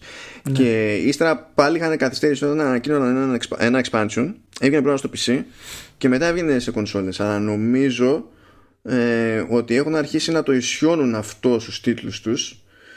Δηλαδή, ακόμα και σε ε, το πιο πρόσφατο που θυμάμαι, ας πούμε, που είναι την από, από 16 του μήνα. Ε, είπανε για το Invasions που είναι expansion στο, Age- στο Age of Wonders Planetfall Ναι. ε, και νομίζω ότι αυτό σε αντίθεση με άλλες περιπτώσεις του παρελθόντος αυτό βγαίνει η ίδια μέρα και σε PC και σε κονσόλες δηλαδή αρχίζουν σιγά σιγά και το σφίγγουν Πρέπει να το σφίγγουν γιατί ε, είναι αναγκασμένοι να το κάνουν αν θέλουν να έχουν κάποια ελπίδα στους κονσόλες. Γιατί τι- αυτή η τίτλη κονσόλες δεν είναι γνωστή. Όταν δει κάποιος Stellaris έτσι, ε, και δει ότι είναι στρατηγική, θα πεταχτεί στο PC του ή στο tablet του και θα, πει, θα βρει το Stellaris. Θα πει Stellaris Xbox, ξέρω εγώ. Με το που το γράψει αυτό στο Google, θα σου βγάλει παράπονα. Ε, ότι εμείς έχουμε το patch 4 και το patch 7 έχει προσθέσει δύο πολιτισμούς, καινούργια διαστημόπλια κτλ. Οπότε λένε, γάμισε το, δεν το παίρνω στο, στην κονσόλα. Οπότε, ναι, σιγά σιγά πρέπει να το φτιάξουν. Εντάξει, είναι νέα αγορά για αυτούς ούτως ή άλλως. Έτσι, δεν είναι κάποια ιδιαίτερη πίεση. Αλλά επειδή αναπτύσσονται και εξελίσσονται ε, και φαίνεται ότι πιάνει, είναι πολύ ενδιαφέρον. Και θέλω να δω αν θα, αν θα μπορούν να πιάσουν και στατική πρόοδο στα DLC στις κονσόλες. Θέλω να το δω και αυτό το πράγμα. Γιατί είναι πιο δύσκολο στις κονσόλες να πιάσει αυτό από ότι στο, στη Steam. Όπου έχει, ξέρω εγώ, 17 DLC διαφορετικά και ξαφνικά σου πετάει πακετάκια Steam και σου κόβει την τιμή, δηλαδή έχεις διάφορες ευκολίες τέτοιες. ναι. Θες να σου πω όμως το, το segmentation; Για το, να- το, το breakdown μάλλον. Λοιπόν ε, Στην πρώτη θέση Με 36% Είναι τα smartphones.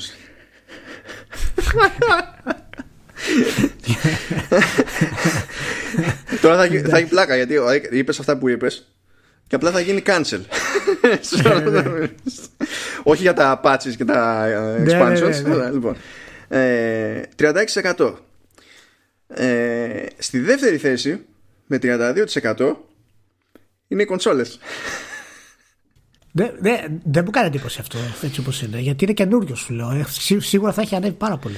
Και έχει βάλει και πράγματα σε Game Pass και τέτοια που δεν ξέρεις Ναι, τώρα α, να κοίτα. υπολογίσεις από εκεί τι, α, τι φράγκο βγαίνει σε αυτό το ενδεχόμενο. Όχι, όχι, αλλά αυτό είναι πολύ. Δηλαδή, α, το ότι είναι σε αυτό το, το σημείο πάνω βασίζεται στο Game Pass. Γιατί δεν υπάρχει στην ουσία να το αγοράσεις στο Xbox γενικά, γιατί είναι στο Game Pass. Το, το Stellaris. Οπότε, ξέρεις, είναι, είναι through the roof αυτό το πράγμα. Για Απλά να- δεν ξέρω πώς για φέτος. ξέρεις, υπολογίζουν τζίρο σε αυτή την περίπτωση. Γιατί δεν Ναι, έχει εξηγήσει ξέρω. κανένας πώς λειτουργεί το Δεν πλάνο. ξέρω, το πράγμα. κανένας, κανένας δεν το εξηγεί αυτό, ναι. Είναι ένα από τα μυστήρια. Στην τρίτη θέση με 21% είναι το PC, το κλασικό, το ορθόδοξο. Μμμ. Και το browser μετά. Χω, ε, ε, χωρίς, ο browser, τε- browser PC είναι τέρμα θεού Τέρμα με 2%. Ε, μετά ναι. από το PC στην τέταρτη θέση είναι τα tablets με 9%. ναι. Που εντάξει, αυτό βγάζει νόημα γιατί γενικά τα tablets είναι πάντα λιγότερα σε σχέση με τα, σφα- τα smartphones εκεί έξω. Παρότι θα έλεγα ότι ό,τι και αν θέλει να κάνει η Paradox με τα είδη που μπλέκει, πιο εύκολα το φαντάζομαι να το, το παίζω σε tablet Ναι. για να μου βγαίνει πίστη σε σχέση κοίτα, ξέρεις, κοίτα, με να σου πω smartphone. κάτι.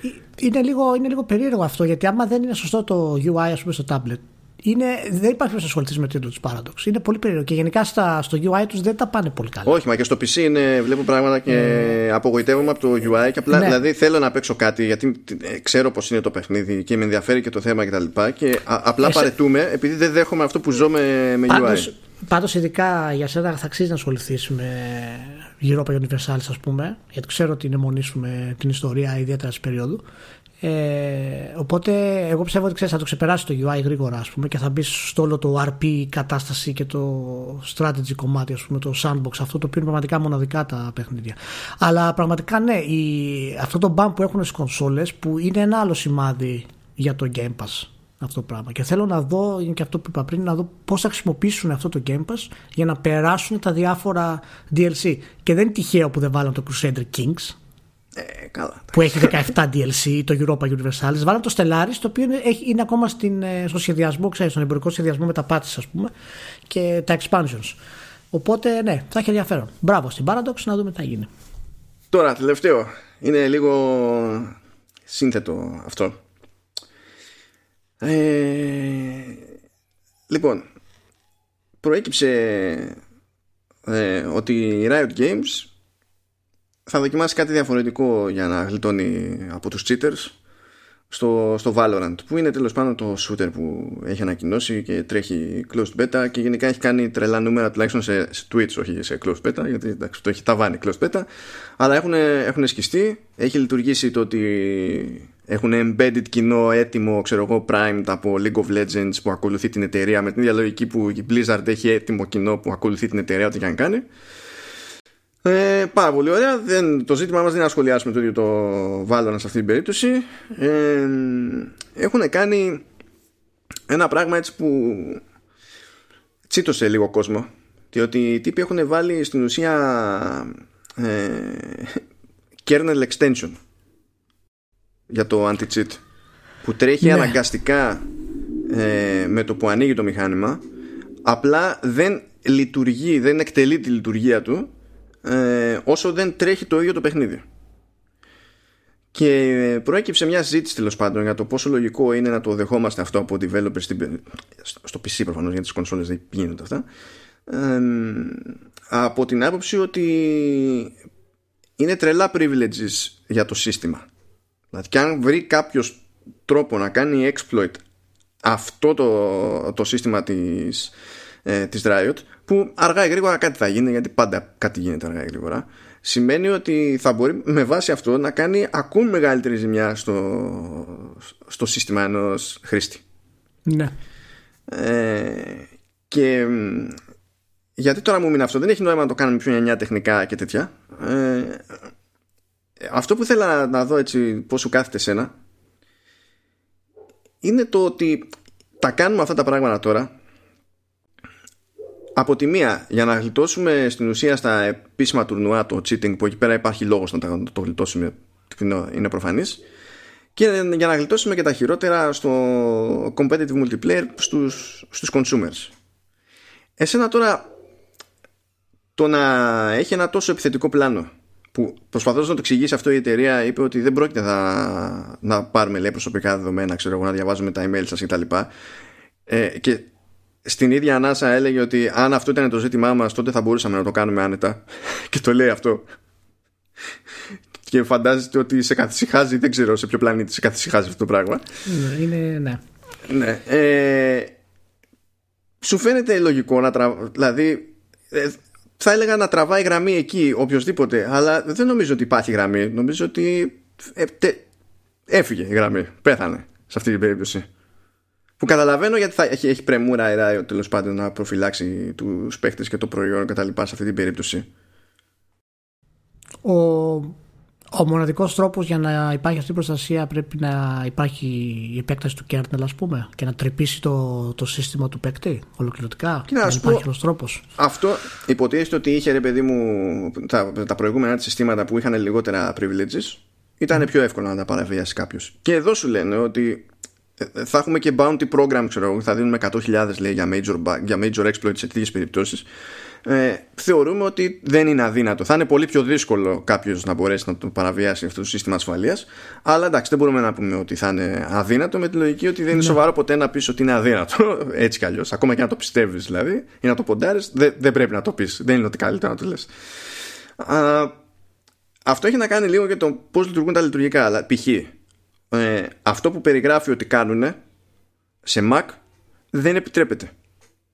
Δηλαδή μπορείς, ε, δεν επιτρέπεται. Ε, έτσι και πας να βάλεις kernel extension στη πιο πρόσφατη έκδοση του macOS σου σκάει προειδοποίηση από το σύστημα ότι το support για kernel extensions από τρίτους ε, λειτουργεί για τελευταία φορά αυτή τη χρονιά. Από την επόμενη χρονιά, ξέρω εγώ, γεια σας.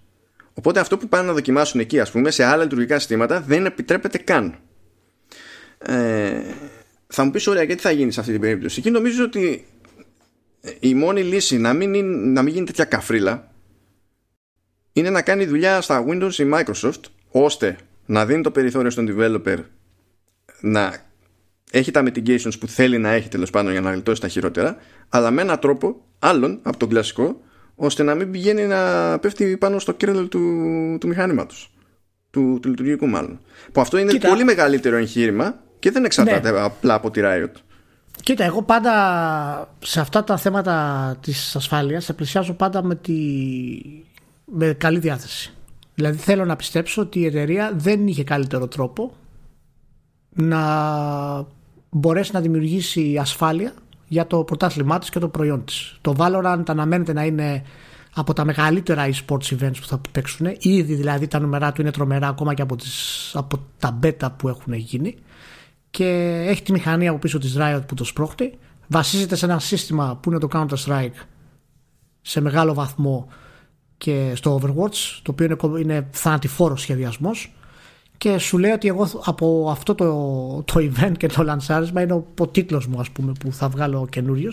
θέλω να είμαι απόλυτα ασφαλής. Θέλω να πιστεύω ότι αυτό το πράγμα δεν είχαν άλλη επιλογή να το κάνουν γιατί εντάξει μπορεί να πει κάποιος ότι είμαι ευκολόπιστος Μπορεί. Αλλά εγώ ούτε είμαι ιδιαίτερα παρανοϊκός για θέματα προσωπικών δεδομένων στο ίντερνετ και όλα αυτά τα πράγματα. Δηλαδή, όποιος θέλει θα τα πάρει τα δικά μου, δεν έχω κανένα πρόβλημα. Α κάνει τη γουστάρι με αυτά. Υπό την έννοια ότι δεν έχει να κάνεις τίποτα στην ουσία. Εάν υπάρχει θέμα ασφάλειας για την κάρτα σου, για το σπίτι σου και όλα τα υπόλοιπα, ναι, αυτό είναι κάτι το οποίο φυσικά είναι απαγορεύεται και θέλω να το συζητήσω. Αλλά η έννοια, ξέρεις, ότι παίρνουν τα προσωπικά δεδομένα και διαμορφώνουν διαφημίσεις για να μου πιπηλήσουν το μυαλό κτλ. Δεν με ενοχλεί ιδιαίτερα αυτό. Όχι απαραίτητα γιατί το βρίσκω ηθικό, αλλά επειδή ούτως ή άλλως στον κόσμο που ζούμε είναι τελείως παρανοϊκό να ασχολείσαι με όλα τα πράγματα αυτά κάθε δευτερόλεπτο. Οπότε από τη μία μεριά, ναι, αν μου πεις ότι πώς μου κάθεται η κίνηση αυτής της ράτσα, σου πω ότι δεν μου αρέσει. Τη θεωρώ ύποπτη. Δεν θέλω να γίνει αυτό το τρίπημα στο σύστημα του, του παίχτη, να υπάρχει αυτό το, αυτή η μπουκαπόρτα. Γιατί ακριβώς όπως είπες και εσύ, αργά ή γρήγορα κάποιος θα τη σπάσει. Και εφόσον σπάσει και αυτή την μπουκαπόρτα, ποιος ξέρει τι να γίνει μετά. Από την άλλη, θέλω να πιστεύω ότι δεν υπάρχει καλύτερος τρόπος μόνο να γίνει αυτό. Ε, ε μπορεί κάλλιστα δεδομένων των περιστάσεων να να μην υπάρχει. Ναι. Δηλαδή δεν... Θέλω να πιστεύω, έτσι, δεν είμαι ειδικός. Ναι. Σου λέω, απλά θέλω να πιστεύω ότι ήταν το καλύτερο που μπορούσε να κάνει εταιρεία για να διαφυλάξει το προϊόν της. Από αυτή την έννοια το λέω. Ναι, ok. Okay. Απλά το, ξέρεις, το conflict που υπάρχει εδώ σε αυτή την περίπτωση, γιατί και εγώ θα πω ότι εντάξει, δεν θα πιστέψω με το καλημέρα ότι ο άλλος θέλει να ρουφήξει δεδομένα. Ναι. Που ως συνήθως αυτά τα πράγματα αρκεί να είναι ένας ζαβός στην όλη την αλυσίδα. Ναι, ναι, όχι. Ναι, Αλλά... και φυσικά ξέρουμε το, το Facebook τι έχει κάνει και τι ναι, ναι. κάνει συνέχεια. Έτσι προφανώς. Αλλά ωραία, ρε παιδί μου, δεν θα κάνει τίποτα περίεργο, ξέρω εγώ, πες η Riot και, και τέτοια. Ναι. Έτσι, ok. Okay αυτό δεν σημαίνει ότι δεν θα κάνει κανένας άλλος κάτι περίεργο. Ισχύει.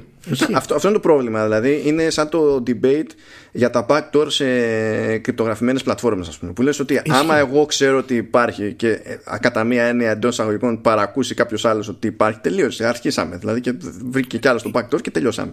Ισχύει. Και αυτό λειτουργεί, ξέρεις, και φαύλος κύκλος στην ουσία. Ναι. Επειδή υπάρχει κάποιος που μπορεί να το σπάσει, αναγκάζομαι να κάνω κάτι το οποίο είναι τόσο intrusive για να μην υπάρξει αυτός που μπορεί να το σπάσει, αλλά θα υπάρξει αυτός που μπορεί να το σπάσει και εγώ ακόμα κάνω πιο σκληρό το σύστημά μου και δεν τελειώνουμε ποτέ. Δεν ξέρω αν έχει χώρο ε, να αναλύσουμε το που θα φτάσει αυτό το πράγμα για το θέμα της ασφάλειας και ξέρεις, αυτό βέβαια είναι και εκτεταμένη συζήτηση. Καλά, αυτό είναι. Έτσι για το θέμα της ασφάλειας. Αυτό, από τις αυτό κάμερες, πραγματικά είναι μεγάλος χαμός. Ναι, από τις κάμερες στα φανάρια για την προστασία από τους τρομοκράτες. Είναι δηλαδή ηθικοκοινωνικό σύμπλεγμα ε, η βάση αυτής της κουβέντας. Αλλά εγώ προσωπικά θα ήθελα μια εταιρεία σαν τη Riot ε, όσο γίνεται να αποφεύγει ε, τέτοια γεγονότα γιατί ακόμα και η υποψία στο όνομά της ε, είναι αρνητική Οπότε, αρνητικό coverage δηλαδή. Οπότε θα ήθελα να μην το κάνει. Απ' την άλλη, πραγματικά θα, θα έκανε πολύ ενδιαφέρον και θέλω να το ψάξουμε αυτό, να το αναφέρουμε 10 λεπτά στο επόμενο podcast. Εάν όντως είναι κάτι το οποίο θα μπορούσε να υπάρξει άλλος τρόπος να γίνει και η το επέλεξε για κάποιο συγκεκριμένο λόγο. Να μάθουμε δηλαδή αυτό το πράγμα. Δεν, ε, δεν έχω πρόβλημα στο ότι διαμαρτύρεται ο κόσμος γι' αυτό. Είναι απόλυτα κατανοητό. Ναι, δεν είναι, προβληματισμός έχει παίξει. Δεν έχει γίνει χαμός. Ναι, ναι. Δεν έχει γίνει δηλαδή μανούρα. Ναι, γιατί καταλαβαίνει ε, ε, έχει, γίνει κουβέντα, γιατί... έχει γίνει κουβέντα. Ναι, αυτό ναι. θέλω να πω.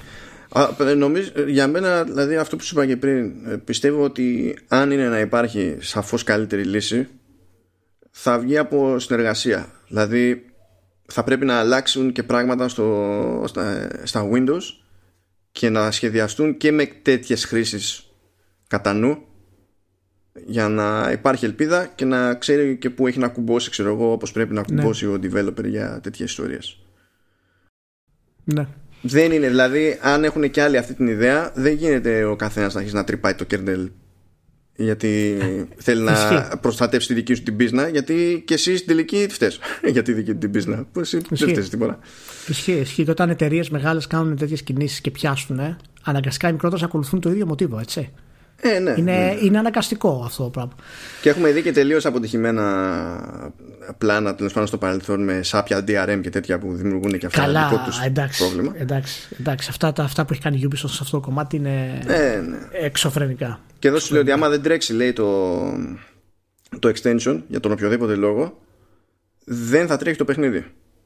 Και αν ναι. υπάρξει λέει, πρόβλημα στο, στο extension και έστω ότι κάποιος λέει το παραβιάζει ξέρω εγώ, και το παίρνουμε χαμπάρι τότε λέει μπορούμε εξ αποστάσεως ε, να ειδοποιήσουμε το σύστημα τέλο πάντων στο οποίο υπάρχει το παιχνίδι ότι δεν πρέπει να τρέξει το παιχνίδι, δεν σε αφήνει να τρέξει το παιχνίδι σε αυτή την περίπτωση ναι. και σου λέει να το κάνεις και uninstall. Και μπορούμε, λέει, άμα είναι να το κάνουμε και εμείς uninstall. Τρομερό. Τρομερό. Είναι από τη μία τρομακτικό και εντυπωσιακό. Ναι. Ε, από την άλλη, το ξέρεις το που έχει φτάσει τεχνολογία σε αυτό το κομμάτι και, και που έχει να φτάσει ακόμα ειδικά στα video games και ειδικά στα e-sports γιατί όσο τα e-sports γίνονται ακόμα μεγαλύτερα και έχουμε και ηλικιωμένους πλέον να λαμβάνουν χώρα στα e-sports ε, η Ubisoft κάνει ταινία γι' αυτό μάλλον θυμάσαι ναι. μου έστειλες το, το λιγκάκι να κλείσουμε αυτό το πολύ ωραίο γεγονός. Ε, πραγματικά δεν ξέρω που, που θα φτάσεις. Πάντως και το, το Valorant αναμένεται να είναι πολύ μεγάλο ενσάρισμα γενικότερα. Ε, ίσως είναι το πρώτο ειδικά φτιαγμένο παιχνίδι για e-sports, δηλαδή όχι απαραίτητα για ένα ανταγωνισμό, για να εκμεταλλευτεί όλα τα επίπεδα του, του e-sports που, έχει, που έχουν χτιστεί μέχρι σήμερα. Είναι, είναι, φαίνεται να είναι το πρώτο που είναι ακριβώς φτιαγμένο από θέμα marketing, από θέμα setup, από θέμα προώθησης, gameplay, για να εκμεταλλευτεί ακριβώς ό,τι είναι το πιο καυτό trend της εποχής. Και ναι, καυτό με όλες τις πιθανές έννοιες. Ε, από την άποψη ότι τα e-sports έχουν καλοβολευτεί τώρα και με τον κορονοϊό. Ναι. Διότι επειδή τα, τα παραδοσιακά αθλήματα δεν είναι στο, στο μηδέν, δεν γίνεται τίποτα. Ε, ακόμη και τα κανάλια δεν ξέρουν τι να γίνουν και καλύπτουν κενά στο πρόγραμμα με, με e-sports. Δηλαδή, όταν μπαίνεις στη διαδικασία και κάνεις στα σοβαρά μετάδοση e-sports ε, το ESPN γιατί δεν έχει τι να δείξει, ε, ναι. προφανώς το, το, ο κλάδος κερδίζει και αν καταφέρει τέλος πάντων να ε, κερδίσει και κόσμο γιατί τώρα κερδίζει από άψη προβολής ε, αν καταφέρει να κερδίσει όμως και κόσμο ώστε τα κανάλια να έχουν λόγο τέλος πάντων να τα συμπεριλαμβάνουν στο πρόγραμμα προχωρώντας ε, το πράγμα θα αλλάζει ναι. όσο πάει Ωραία Λοιπόν μια χαρά πήγαμε Ευχαριστούμε που ήσασταν μαζί Ελπίζω να έχετε χωνέψει, να σας βοηθήσαμε να χωνέψετε τουλάχιστον. Κάτι θα είναι και αυτό. Ε, οπότε συνεχίζει το κανονικό πρόγραμμα εμείς, μάλλον. Επόμενη εβδομάδα Δευτέρα ανεβαίνουμε. Ναι, ναι, τώρα εντάξει, είπαμε να μην ανεβούμε Δευτέρα το Πάσχα για προφανεί λόγου. Όχι τίποτα άλλο. Να φάω και το υπόλοιπο κατσίκι τώρα και δεν ξέρω τι θα μου κάνει. Ε, Πώς θα μοντάρω. λοιπόν, να είστε όλοι καλά. Ευχαριστούμε που ήσασταν μαζί και τα λέμε συντόμως την άλλη εβδομάδα. Ω, ναι. Γεια χαρά.